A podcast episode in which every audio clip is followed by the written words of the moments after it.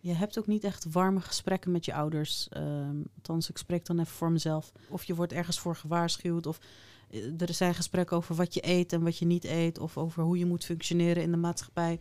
Wat er van je verwacht wordt. Maar nooit over je gevoelens of je emoties. Die afstand is vrij jong, kun je die al constateren. Wij groeiden op tussen twee culturen. En wij, dat zijn Salima Bouchtaoui en Oulianou Karim. We hebben het er vaak over met elkaar, maar nu doen we dat niet met z'n tweeën. Elke aflevering schuift er iemand aan die met ons meepraat. Vandaag is dat theatermaker Nora Aksha. Maar eerst gaan we even jouw eh, onderwerpen aan een vragenvuur. Een paar vragen om het ijs te breken. Dus niet te veel nadenken, Yes. gewoon antwoorden. Ah, Film of theater? Theater. Conflict aangaan of conflict vermijden? Aangaan. Moeders of vaders kindje? Een vaderskindje. Ginger spice of scary spice? Ginger. Vroeger wilde ik worden. Politieagent. Advies aan jouw jongere ik. Volg je hart.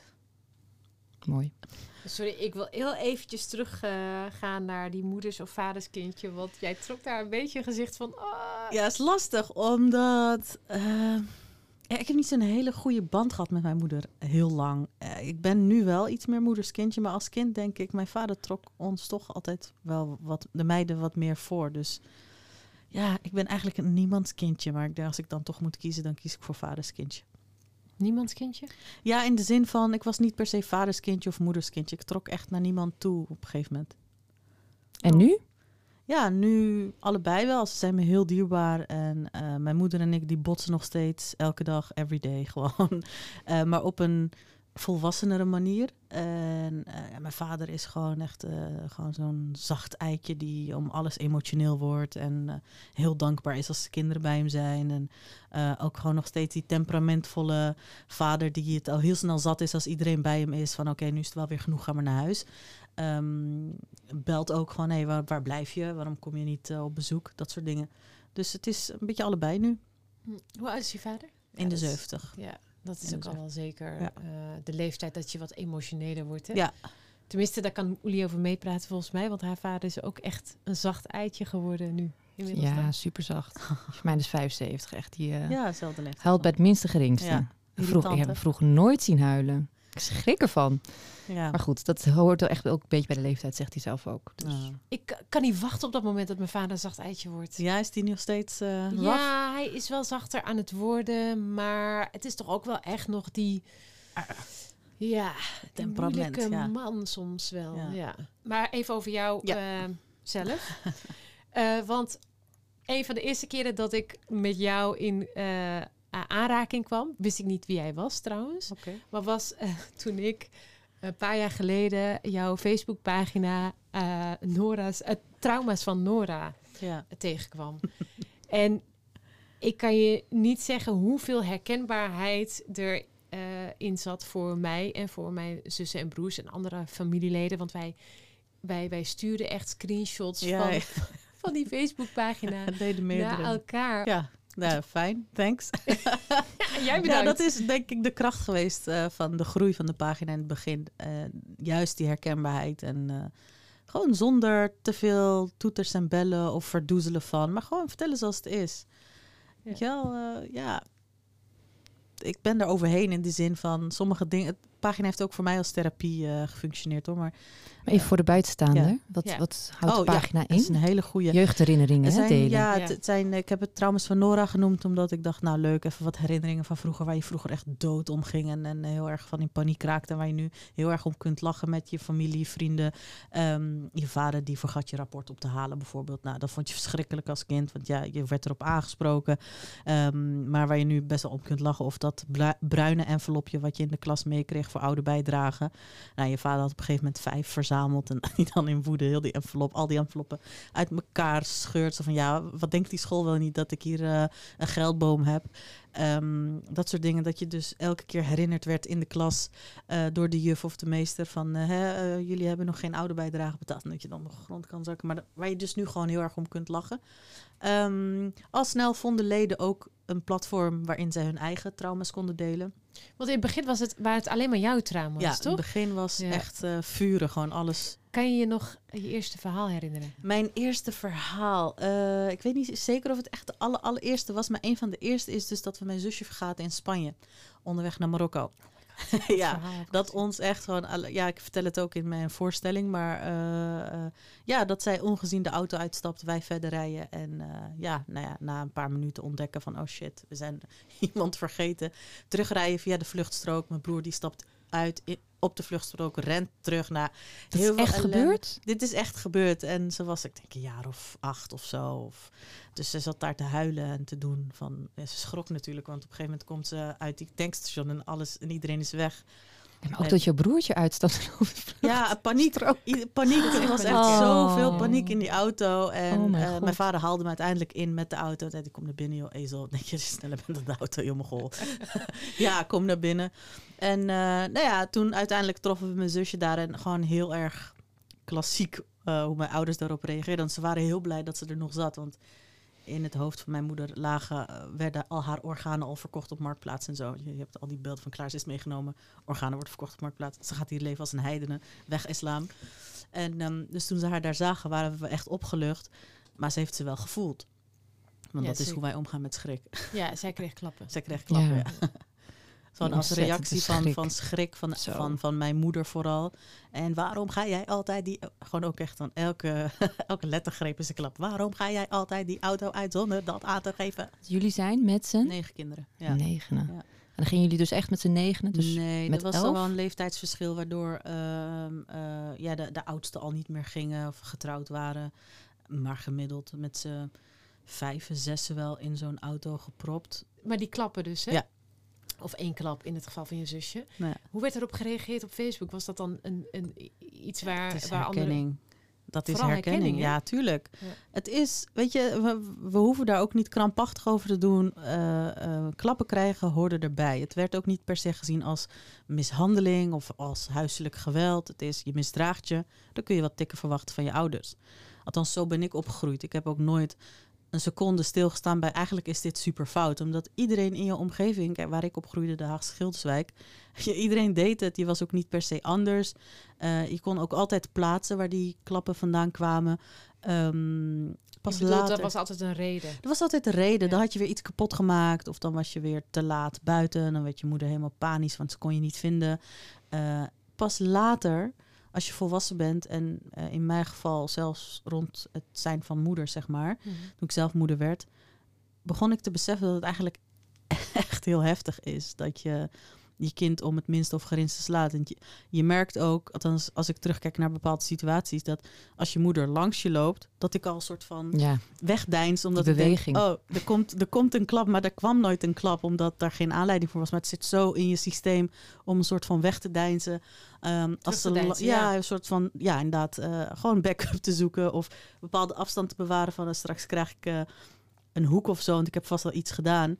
Ehm, heel alert ben je dan, hè, als ja, kind. tuurlijk. Je bent super alert. Daarom zijn we ook zo goed in die vechtsport. Je bent gewoon... We grew up like that. Oh my god, daar heb ik nog nooit over nagedacht. Wij weten Dat zou gewoon een goed goede hoe we- verklaring zijn. nu snap ik het. Oh, is dat echt zo? Nee, geen idee. Dat... Kijk, dat is ook helemaal Ik geloven. echt aan. Nou, ik weet wel dat heel veel opgekropte woede eh, Ja. resulteert in eh, goede vechters vaak. eh. Ja. Maar wat, wanneer was voor jou... Ja, je zegt de ommekeer was toen ik zelf moeder werd. Mm, En dacht, jeetje, dat zou ik mijn dochter nooit aandoen. Nooit. Wat dacht je toen over je ouders? Ja, dat bracht mij wel weer terug naar, oh my god, ik ben zo getraumatiseerd door jullie. Ik, ik had een soort van verwijten, maar ook weer niet, omdat ik ergens ook wel weer kon zien en ehm, voelen en merken van, ja, zij wisten ook gewoon niet beter. Dit was normaal binnen ons gezin, binnen alle gezinnen destijds, binnen de opvoeding. Je stond ook niet bij stil dat dat eh, jarenlang nog zoveel impact kon hebben. Van de Facebookpagina eh, naar de voorstellingen. Ja. Want je bent nu heel erg eh, met het theater bezig. Yes. Je hebt eigenlijk geïnspireerd door trauma's van Nora ook een voorstelling gemaakt met Ja. gezelschap, waarin jullie Yes. eigenlijk allemaal verhalen delen. En daarna een solo Ja. in het theater. Een eerste solo. Alles overwinnen heet de voorstelling. Ja. En we willen daar even een stukje van laten horen. En mijn ouders die zijn helaas nooit komen kijken. Ah, helaas, helaas. Ik weet eerlijk gezegd ook niet of ik dat echt zou willen. Ik denk dat ik echt super, super ongemakkelijk zou worden als ze in de zaal zou zitten. En toch, hè? Toch raakt het me elke keer weer als ik zie hoe tegenspelers bosjes bloemen krijgen. Hoe ouders trots zitten te glunderen in de zaal. En hoe ze ontvangen worden na elke voorstelling. En hoe ik elke avond na een voorstelling moederziel alleen naar huis rijd. We hebben allebei los van elkaar gekeken. En dit stukje vonden we allebei heel pijnlijk.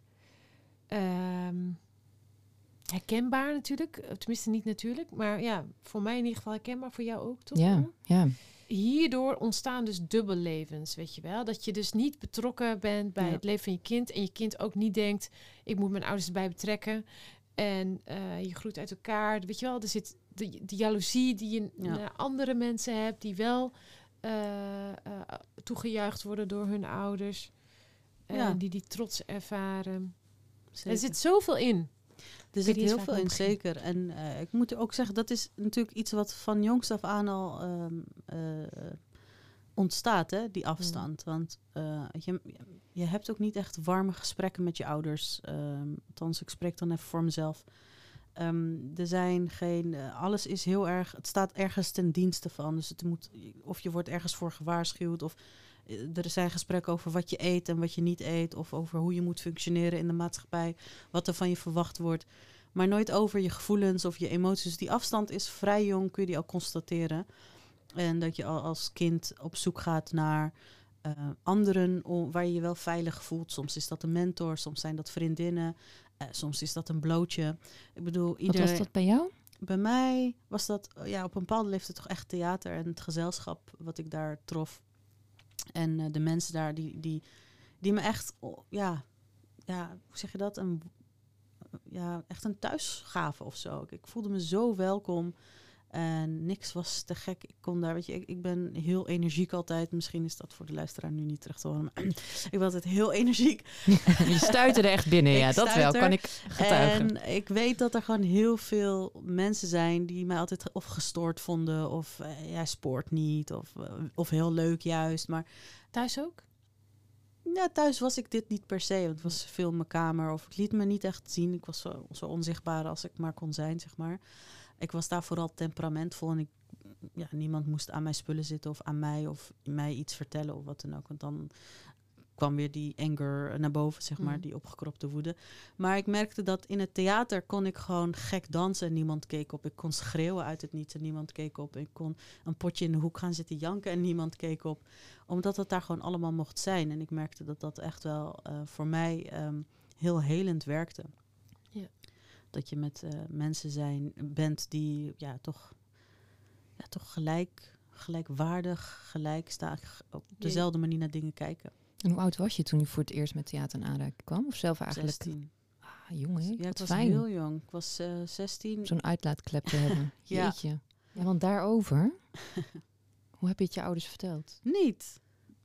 Het was er ineens. Op een gegeven moment eh, met een productie kwamen er posters en flyers. En er zijn ook mensen komen kijken die het dan weer thuis hadden verteld. En die hadden het ook weer aan mijn vader. Nou, zo gaat het dan als een soort van eh, rond in de wijk.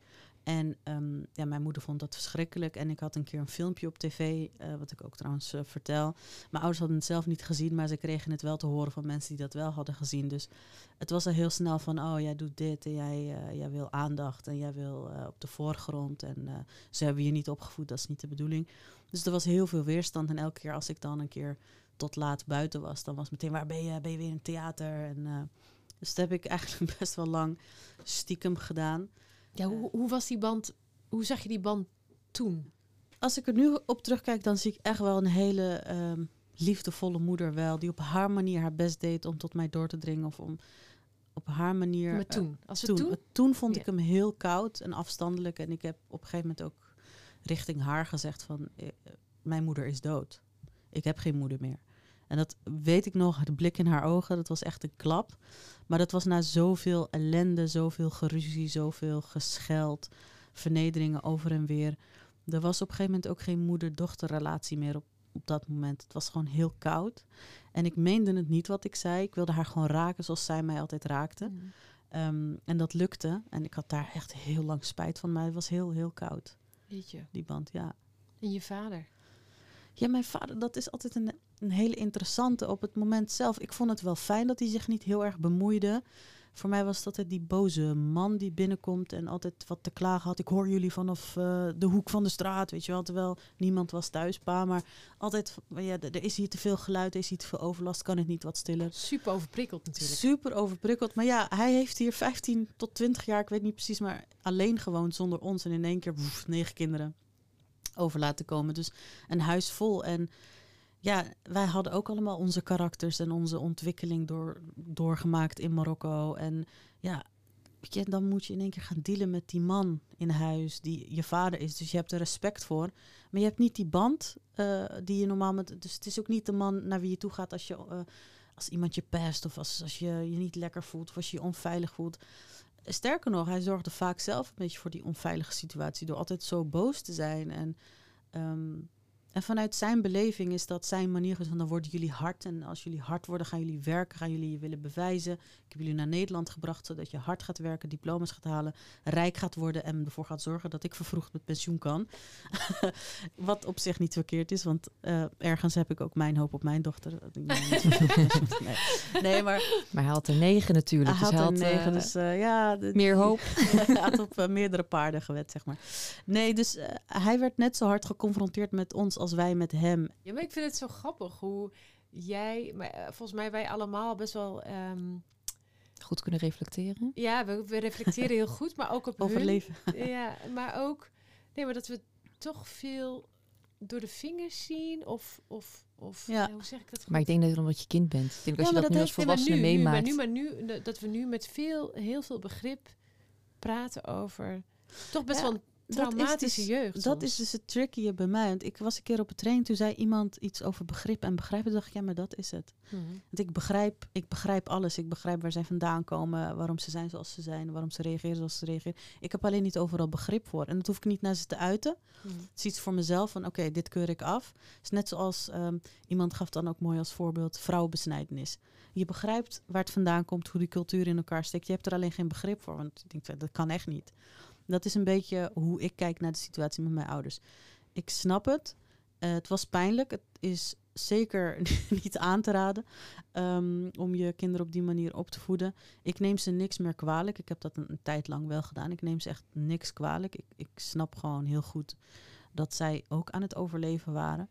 Um, alleen ja, ik wil het anders doen. Ik wil juist heel erg uh, die band met mijn dochter uh, dit echt letterlijk de diepte in, waarin niks, niks een taboe is, waarin er geen enkel onderwerp niet besproken of onbesproken blijft. En als ze toch ergens een drempel voelt, dan zorg ik ervoor dat ze een net om zich heen heeft waar ze dat wel kan. Um, wow, om te voorkomen dat zij uh, ook met allerlei struggles die ik had uh, moeten worstelen.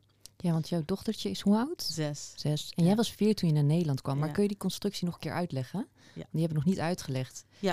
Uh, van uh, mijn vader, ja, in het kader van gezinshereniging eigenlijk heel simpel. Mijn vader woonde Hoeveel en kinderen waren het toen? acht, een negende is hier geboren. Oké.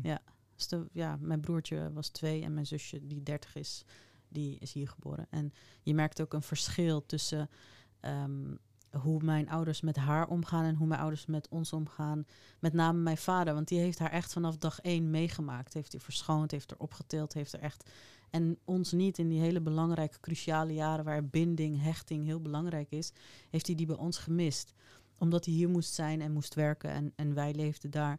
Dus um, um, ja, je ziet gewoon echt dat verschil in hoe, hoe, ze met elkaar omgaan. En dat ik dan soms denk, oh mijn god, dat is awkward. Geef jij pa nou gewoon een kus? Terwijl dat is het allernormaalste uh, om te doen, zeg maar. Maar omdat jij niet hebt gedaan bij je vader of Ja. niet hebt gekend, Ja. is dat nu voor jou heel onwennig om dat te zien. Precies. En ik merk dat als ik een generatiegenoot tegenkom die dat wel doet. Ik doe dat nu wel trouwens, knuffelen. Met vooral mijn vader. Mijn moeder die, die reageert nog een beetje awkward. Maar ja, Eh, ja, ja, die is daar niet zo heel goed in. Maar um, ik merk wel dat als ik iemand heel enig zie knuffelen met haar vader, dat ik dan denk van, Interesting. Ja, Gross. dat dat kan. dat dat kan. Ja, we zitten alle drie van ja. doe ik dat? Nee, niet echt. ja, het is Ja, ik doe het wel. eigenlijk? Sinds kort doe ik het wel. Want ik denk, Ja. ja, weet je, mijn vader is 75. Ik denk, ik wil gewoon die, Ja. die omhelzingen wel in Je herinnering wil dat als die gaat, dat er geen spijt is. Ja, zeker. Dat nu heb ik nog ook kan. En het is soms ongemakkelijk, ja, omdat we het heel lang niet hebben gedaan. Ja, Ja. dan zeg ik, ja, ongemakkelijk dit, hè? Ja, dat is Soms moet je zeg benoemen. eigenlijk. Ik zeg, ja, daar zijn we niet zo goed in, hè? Ja. Ja. Oh, dat is wel heel lief. Dat is wel de primaire, primaire behoefte van een kind, is toch eh, knuffelen ook met je, met je ouders. Zeker, En, absoluut. en daar continu in geremd worden, waardoor je dus... En, kijk, ik ben, ik ben een knuffelbeer, Mm. weet je. Knuffel alles en iedereen, Mm. de hele dag door. En ehm, daarin geremd worden steeds, omdat daar geen ruimte voor was. Ook niet met broers en zus of zo. Wij hebben met eh een leid, weet je wel, met offerfeest of zo, geven elkaar een box. Hey. Ja, maar je knuffelt elkaar ook niet als kind, toch? Ja, of ja, heel- heel wel? een leiden. Ja, nee, met sommigen geef je elkaar een Want knuffel. nu zie ik soms kinderen knuffelen, word ik helemaal emotioneel. denk ik, Ja. ja. Nou, ik zie het de jongeren wel heel weer erg. Ja. Ja, nee, Ja, maar als worden kind knuffelde jij je zussen en broers?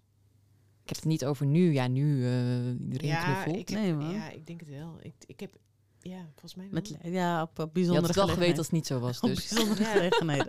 ja. Nee, waarschijnlijk knuffelde je, want je weet echt wel als het niet zo was. Dat kun je echt wel herinneren. Wij knuffelden elkaar absoluut niet. Absoluut. Ik weet nog dat mijn zus het huis uitging en ze knuffelde mij. ik dacht, wow, Gross. dit is echt... eh, Gaat ze dood of zo?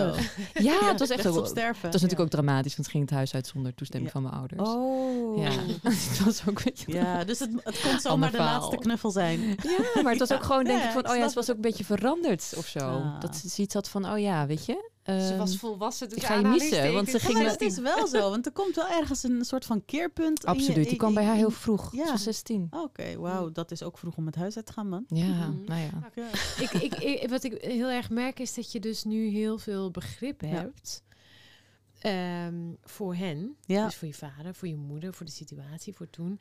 Maar ehm, denk je dat zij andersom ook begrip hebben voor jou? Voor, heb je het wel eens daar... Ik weet niet of er per se begrip is. Eh, ik denk dat zij nu geruster zijn. Van oké, ze staat op haar eigen benen. Ze functioneert, ze heeft haar eigen geld, ze is van niemand afhankelijk. Eh, ze is succesvol in de dingen die zij doet. En ze staan echt niet achter dat theater, eh, maar niet meer zo eh, afkeurend zoals vroeger, maar meer gewoon van, oh, heb je weer iets van theater of zo? Ik heb gehoord dat je een voorstelling hebt gedaan. Eh, ehm, en en mijn moeder heeft nog steeds heel veel angst hoor. Van een keertje zei ze letterlijk niet zo lang geleden van, ja, pas op hè, dat iemand niet iets in je drankje doet en dat je uit de kleren gaat, op een bar gaat dansen en dat je dan gefilmd wordt. Ja, haar angst is heel specifiek.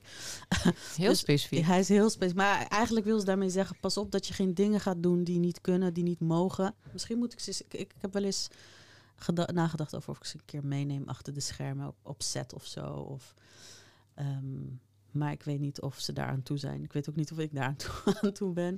Want daar begonnen we. We begonnen Ja. natuurlijk met dat fragment. Ik Ja. vond dat een heel tekenend fragment. Ja. Ehm, zou je ze nu Nee.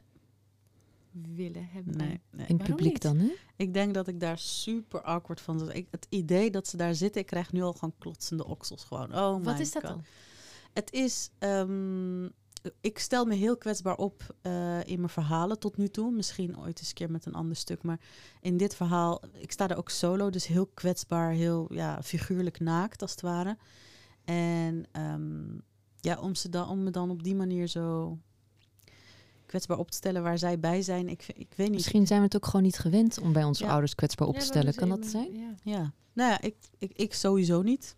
Nee. Eh, Nee, maar ik herken het Het ook. wordt ook gezien als een vorm van zwakte, maar ook alles wordt zo kapot gerelativeerd. Wat heb jij nou over te klagen? Je hebt een dak boven je hoofd, je hebt een auto leed. onder je kont, je hebt eh, geld op je rekening. Ik, eh, ik had het zwaar vroeger.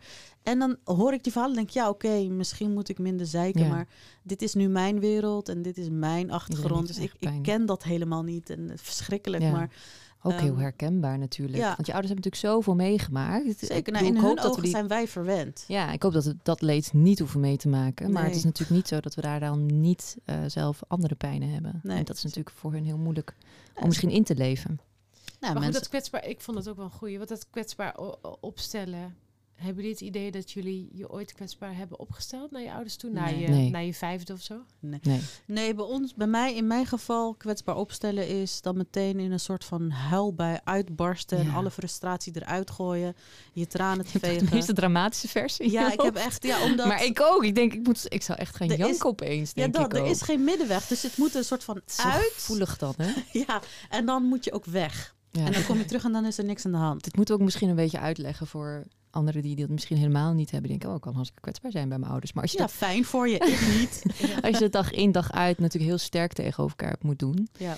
En elkaar ook niet alles vertelt. En misschien ook wat jij zegt. er ook niet mee om te gaan. Dat je verdriet ook een beetje verbergt voor elkaar. Dus Ja. dat je ouders misschien... Je merkt natuurlijk als kind echt wel als je ouders verdriet hebben. Maar dat je daar elkaar voor ook beschermt. Dat je elkaar dingen Ja, niet maar altijd je moet vertelt. niet vergeten ook dat eh, überhaupt verdriet hebben is iets wat je in je eigen tijd doet privé. Als er iemand is overleden, iedereen vlucht naar zijn kamer, doet de deur op slot, gaat daar een potje zitten janken. Precies. En die was komt wel hoe het bij uit. ons thuis ging, ja. Ja, nee, je, je, je kropt alles op. eh, of je, je, je huilt in je kamer en dan kom je met eh, zulke ogen eh opgezet. Heel duidelijk voor je- iedereen. Ja, maar terwijl als er dan weer het moment dat er familie komt die niet buiten, die buiten het gezin valt, val je in elkaars armen van ellende en van Voor tranen, omdat je daar ja. dan wel die ruimte voelt om dat te tonen. Dus dat is echt ook iets Oh ja, heel grappig dat je dat zo benoemt. Heb ik dat nooit inderdaad gezien. Ja, dat is gewoon die drempel die je ervaart bij Ja. elkaar. Ook omdat je... Wij waren vroeger echt savage. Als er een film was en het was emotioneel... dan ging mijn broertje ging naar iedereen's ogen kijken. Jij moet huilen, hè? Jij moet huilen. hè? En wijzen, jij moet oh, huilen. Je bent echt een mongool. Je bent echt een mongool. Ga maar huilen. Ga maar huilen. Dus je voelt al zo die drempel om ja, überhaupt te mijn janken. broer. En echt, als hij, ik moest hem, hij moest me echt niet betrappen op een klein, klein Ja, maar dat is toch druppeltje. bizar? Is van, Dat ga je weer janken? Ja, jankert. Ja, die jankenbalk. Woe, ik kan niet Ja. eens een film kijken met je. Ga, ga, ga. Maar ook als... Oh my god, ik heb echt totaal ander Jullie konden lekker janken bij elkaar. Ja, oh. Maar ik kom ook uit een gezin met vijf meiden. Ja. En mijn broers zijn ook best wel... eh, ja, Emo? emotioneel. Ja, Ja. zeker één. En mijn vader is ook echt eh, een oude huilenbalk. Ah. Ja. Die is echt, dat is echt een emotionele man. We hebben er hier, hier vaker een gesprek over gehad. Dat ik heel veel moeite heb om bij anderen te huilen. Oh ja, no way dat dat mij overkomt. Misschien nu? Nou, zou misschien kunnen. Ligt er echt aan bij wie inderdaad. Ja, en bij onbekenden kan ik wel heel makkelijk huilen. In de Oh. trein helpt dus- zij. Als ik echt sad ben, dan laat ik gewoon een traantje vallen in de trein. Dan denk ik, hoef ik er niet te laten vallen bij degene waar ik naartoe ga. Wauw. Want dat is dan vaak een vriendin. Maar is een dat heel goede vriendin. voor afwijzing? Zit dat er misschien onder? Het komt gewoon niet, die tranen. Ik heb er heel lang over nagedacht. Maar jij kunt volgens mij goed Ik- bij mij huilen in ieder geval. Ik help bij iedereen. Ik haal echt Ik heb echt super gemakkelijk. fases. Maar ik kan je vertellen, ik heb wel een anekdote over mijn vader. Want mijn vader die is zelf best een emotionele man. Maar ik had ook een trucje. Als ik iets stouts had gedaan als kind. En ik begon bij voorbaat te huilen. Daar sta ik, daar sta ik ook echt onbekend in het gezin. Ik eh, huilde dan bij voorbaat. En dan kreeg ik dus geen Klappen? Klappen. Straf? Ja. straf. Bedoel ik. Ja, maar bij ons was huilen niet straf, maar wel van, oh god. Oh nee, mijn vader werd dan echt de Alsjeblieft liefste persoon op aarde. Die niet ging mij dan nu. knuffelen en zo. Mijn Dat vader was dus wel een knuffelaar. Eh, Nee, vroeger. mijn vader liep gewoon weg als het eh, te emotioneel werd of zo. En hij kon ja. er niet meer handelen. Ja. Dan staat hij op, loopt hij weg. Of hij stuurt jou weg. Van, Ga dat maar in je kamer doen. Ik wil dat hier niet zien. Oh, Ja. ja. Nee, Mijn vader zei altijd, ik vind kindergeil niet ze- fijn. Ze weten gewoon geen houding. Ik vind het zo pijnlijk. Ja, ik denk dat Ja, het gewoon ik kan me niet net zei, voorstellen dat ik overprikkeld. wegloop. Ja, ze weten oprecht 100% niet hoe ze je moeten troosten. Want die knuffel, eh, dat zit er niet in. Ja, troostende woorden, wat zeg ik dan? het, zit er gewoon, het is gewoon ongemak. En ja, wat doe je in ongemak? Dan ga je of boos worden. Of je grijpt terug naar dat wat je gewend bent. Of wat Mm. vertrouwd voelt. Nou, je kamer voelt vertrouwd. Nou, dan loop je naar je kamer. Ja, ging je naar je kamer als je een tiener die vaak op de kamer was? Je hebt het net ik een heb beetje geen eigen uitgelegd. kamer gehad. eh. Nee, ik was zeggen met negen Oh, kinderen. sorry, ja. Dat is, Ja. wel. Nee, wa- ja, dat Wat was voor tiener wel- was je? Wat, eh, Ja. Beschrijf je karakter alsjeblieft. Ik was eigenlijk heel onzeker. Eh, ik camoufleerde dat heel erg door grote bek op te zetten. Eh was rebels. En dan wie is trok je Thuis- grote bek open? Thuis, op school. Ehm, ik was heel energiek, nog steeds eigenlijk. Maar gewoon echt stuiterbal. Eh, korte concentratieboog. Waardoor ik altijd een beetje eh, heel, ja, heel snel uitgekeken raakte op, eh, op opleidingen of op trajecten. Of, dus mij moest je altijd, eh, weet je, die interesse moest echt aangewakkerd blijven. Moest echt uitgedaagd worden. Ik moest eh, continu uitgedaagd worden. En dat Hm. uitte zich bij mij ook in mijn kindertijd in speciaal onderwijs. Ik moest naar speciaal onderwijs, werd ik opgehaald door een busje. Waar ik ook over gepest werd thuis. Maar ehm, dat, eh, dat was in veel eerder stadium. Ja, ik want was- werd je gezien thuis ook als anders? Dat bepaalt natuurlijk ook heel erg hoe Ja. je opstelt naar de buitenwereld en naar je eigen gezin. Ik was wel een beetje een zwarte schaap destijds. Omdat ik altijd... Ik was de enige die altijd weerwoord gaf. Als er ruzie was, dan was ik wel betrokken op wat voor manier dan ook. Eh, ja, omdat ik me gewoon niet liet vertellen wat ik moest doen. En ik had altijd bonje over die ongelijkheid tussen... eh, mijn broertje was tien jaar jonger. Nou, als hij om 12 uur thuis kwam, was er niks aan de hand. Als ik dat met mijn 16 jaar deed, dan was de wereld te klein. Dat soort dingen waar ik me continu een soort van tegen uitsprak. En wel met kabaal.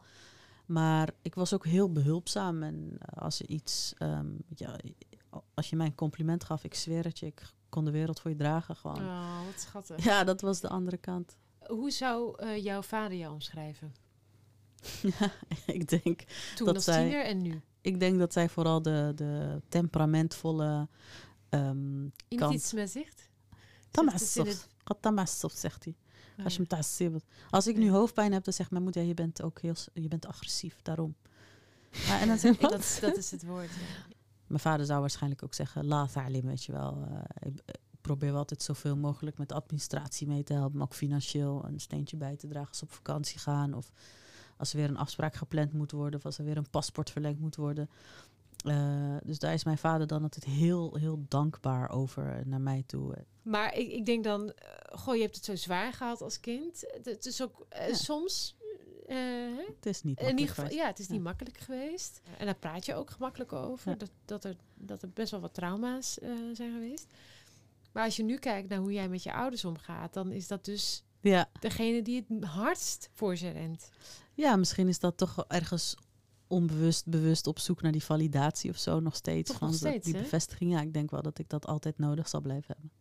Op Maar andere waarom- terreinen. Omdat ik het gevoel heb, onbewust denk ik, dat ik ze al teleurstel met mijn keuze om theater te doen of zo. Ja? Dat ik het ergens wil goedmaken om ehm, ook te laten zien van, je hoeft je om mij geen zorgen te maken. Ik, ik red me wel en ik doe echt geen dingen die eh, buiten de cultuur of, of culturele of religieuze normen ehm, eh, vallen of wat dan ook. En ja, ik denk dat ik daar nog voor mezelf een beetje aan moet werken. En it's a process. Wel een voordeel, ik weet nog dat ik aan het begin van mijn moederschap heel onzeker was. Geef ik haar wel genoeg liefde? Bevestig haar wel genoeg? Oh mijn god, straks gaat ze me haten, straks dit. Omdat ik, eh, straks wordt ze net zoals ik was tegen mijn moeder. Oh mijn god, mijn ouders hebben het me niet makkelijk gemaakt. Ik ook hun niet, maar zij hebben het mij zeker niet makkelijk gemaakt. En zij zijn de allerbelangrijkste mensen in mijn leven. Mijn dochter, she'll be fine. Ik, ik maak me daar geen zorgen meer over of ik nou wel een goede moeder of goed genoeg ben of niet. Of dat ik haar wel genoeg liefde geef. Als het goed is, dan eh, doe ik dat sowieso wel. We Ja. gaan naar een fragment eh, luisteren Oh, volgens mij. spannend. Het bestaat nog maar vijf minuten en nog nooit heb ik zoveel liefde voor iemand gevoeld. Laat staan als ze ouder wordt. Dan wordt dat gevoel alleen maar groter en sterker. En nu al kon niks ons breken. De band tussen mij en haar kan never, nooit niet kapot. En mijn liefde voor haar confronteerde mij met wat ik niet had als kind. Is waarvan ik dacht dat ik het niet had. En, en dat bracht weer oude emoties terug. Ik merkte dat ik mijn moeder van alles kwalijk nam. Ik had onuitgesproken verwijten. En het zorgde weer voor een bepaalde afstand. Alles wat ze zei en deed irriteerde mij. Maar het moederschap was op den duur ook weer precies het traject dat ik nodig had om te beseffen wat moederschap daadwerkelijk is. Ja, mijn moeder heeft elf kinderen gebaard. En daarvan heeft ze er drie moeten begraven. En ik snapte dat nooit. Het is ver voor mij, ik had er niet echt een band mee. Maar nu ik zelf moeder ben, het idee dat ik mijn kind moet begraven. En zij heeft dat drie keer moeten doorstaan. Het schiep een bepaald begrip wat ik voor haar had. En ik snapte in één keer waarom ze soms zo koud kon zijn, voor mijn beleving. Want dat was ze niet. Ik snapte waarom ze ons op een bepaalde afstand hield. En misschien was het verlatingsangst. Dat is een fragment uit jouw theatervoorstelling Alles overwinnen. Yes. En daarin praat je heel over, openhartig ook over dit stuk. Wat eigenlijk zoveel met jou deed toen jij je dochtertje kreeg. We hebben het natuurlijk al vaker over je dochtertje gehad. Die nu zes jaar oud is. Yes. Ik had eigenlijk een vraag. Shoot. Want je hebt het over onvoorwaardelijke liefde voor je kind. Denk je dat de liefde van jouw ouders voorwaardelijk was? Zo voelde die heel lang wel. Dat dat echt afhing van mijn gedrag. Van of ik me zou houden aan de regels of de verwachtingen. En Wanneer zouden ze op, ophouden met van je houden, denk je? Met welke beslissing? Nu zou ik sowieso, eh, heb ik dat gevoel niet. Dus ik, ervaar wel onvoorwaardelijke liefde, maar destijds denk ik dat dat gestopt zou zijn. Dat was in mijn beleving.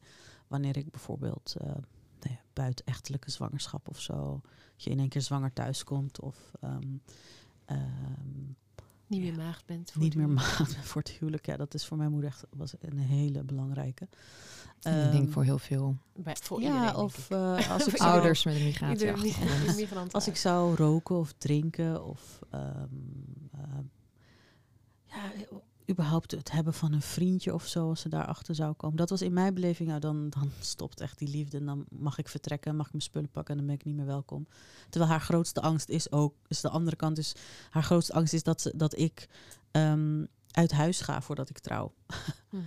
en uh, dat ik uh, als een soort van, van God los een leven zou gaan leiden. En is angst omdat ze zag hoe de gemeenschap reageert op dat soort meiden of meiden die uh, uit huis gingen, meiden die samenwonen, meiden die uh, buitenechtelijke zwangerschap um, hebben. Zij zag hoe de, hoe, wat voor schande dat was, het effect het, dat het had op gezinnen. En zij was als de dood dat haar dat zou overkomen. Wat ik vanuit haar belevingen, vanuit haar gemeenschap, want zij heeft natuurlijk gewoon haar eigen wereld, snap ik die heel goed, die angst. Gewoon, het was haar angst dat ik die dingen echt aan het doen was. Dus ik was letterlijk om de hoek bij buurmeisje aan het chillen, omdat ik niet thuis wilde zijn. Ja. En, um, Waarschijnlijk had je geen seconde seks in je hoofd ook. Oh my god, nee. God. Ja, precies. Nee, ik was daar nul mee bezig. Juist niet. Ik ja. was echt anti-man en ik wilde gewoon lekker focussen op mezelf. En je, je vroeg van wanneer is die onvoorwaardelijke liefde? Wanneer stopt die nou? Dus dat. ja, maar ik, ik, vroeg me dan wel af van, denk je dan, dacht je dat toen dan? Ja. Oh, het is, die is voorwaardelijk om die reden? Of spraken ze het ook zo uit? En niet per se zo van als je dit doet, dan houden we niet meer van je of zo. Maar ergens ook weer in, in, op indirecte wijze wel. Van nou, als je dat doet, dan hoef je niet meer naar huis te komen. Want dan ja, dat, uh, ben je niet meer welkom. heel erg, ja. ja. Hoe doe je dat nu met jouw dochter? Ze is zes, dus uh, er is nog helemaal geen sprake van dat. Maar, um, Want zou je haar wel seksuele voorlichtingen geven bijvoorbeeld? Zeker. Ik ben de eerste die met haar naar de huisarts gaat. Om uh, informatie over de pil en al die dingen um, mee te geven. Maar zij mag zich kleden zoals ze wil. Zij mag zich gedragen zoals ze wil. Ze mag omgaan met wie ze wil. Ze mag verliefd worden op wie ze wil. Ik ben daarin best wel grensloos. En misschien is dat de, de, de andere kant van trauma. Dat je daarin juist heel erg vrij wordt. Maar ik geloof heel erg in uh, goede basis, veiligheid. Um, aanleren van normen en waarden. Uh, veiligheid bieden is gewoon echt... Ja, hoe zeg je dat? Uh, ja, een van, van, van de van de belangrijkste taak voor mij als moeder. En uh, respect voor zichzelf, zelfliefde. En als, je, als ik dat goed doe, als ik, als ik daarin mijn taak volbreng, dan hoef ik me geen zorgen te maken over hoe zij zich kleedt, want dan weet ze precies uh, wat de grenzen zijn, wanneer en wanneer wel, wanneer niet, als die er al zijn. Ja. Zou, dus zij mag zich kleden zoals ze wil? Zij mag zich kleden zoals ze wil. Maar stel jullie gaan samen naar oma. Dan mag zij zich kleden zoals zij wil. Ja? Ja, want dan ben ik wel die moeder die zegt, mijn dochter, niet oh, jou. Love ja. it. Oké. Okay. okay. Hey, en wat komt er nog? Uh, wat, we, we, moeten afsluiten. Ja. Wat yes. komt er nog van jou aan, uh, Nora? Waar kunnen we ons op verheugen? Uh, ik mag hopelijk twee hele mooie voorstellingen gaan maken aankomende twee jaar. Um, wij hebben voor een telefilm een, een, film ingediend en zijn geselecteerd door de EO om hem verder te ontwikkelen. Wow. Dus we hopen dat die, ja, het is nog niet een 100% go, maar in ieder geval wel. Um, ja, ben je in een ontwikkelfase en vanuit daar kunnen zij dus uh, zeggen van wel of niet. Kun je al zeggen waar die over gaat? Over die reis naar Marokko. Oh, echt waar? ja, ja. oké. Okay. Voor de rest heel veel met mezelf bezig, me, me, mezelf ontwikkelen, uh, mijn plekje proberen te vinden. Heel mooi. Nou, fantastisch om je vandaag gesproken te hebben. Thanks. Echt heel erg Echt leuk. Super tof dat jullie me hebben uitgenodigd. Love it. Appreciate it. Ja, dankjewel. We gaan naar je uitkijken. Thanks. Ik naar jullie. Dankjewel voor al je openheid. Wauw.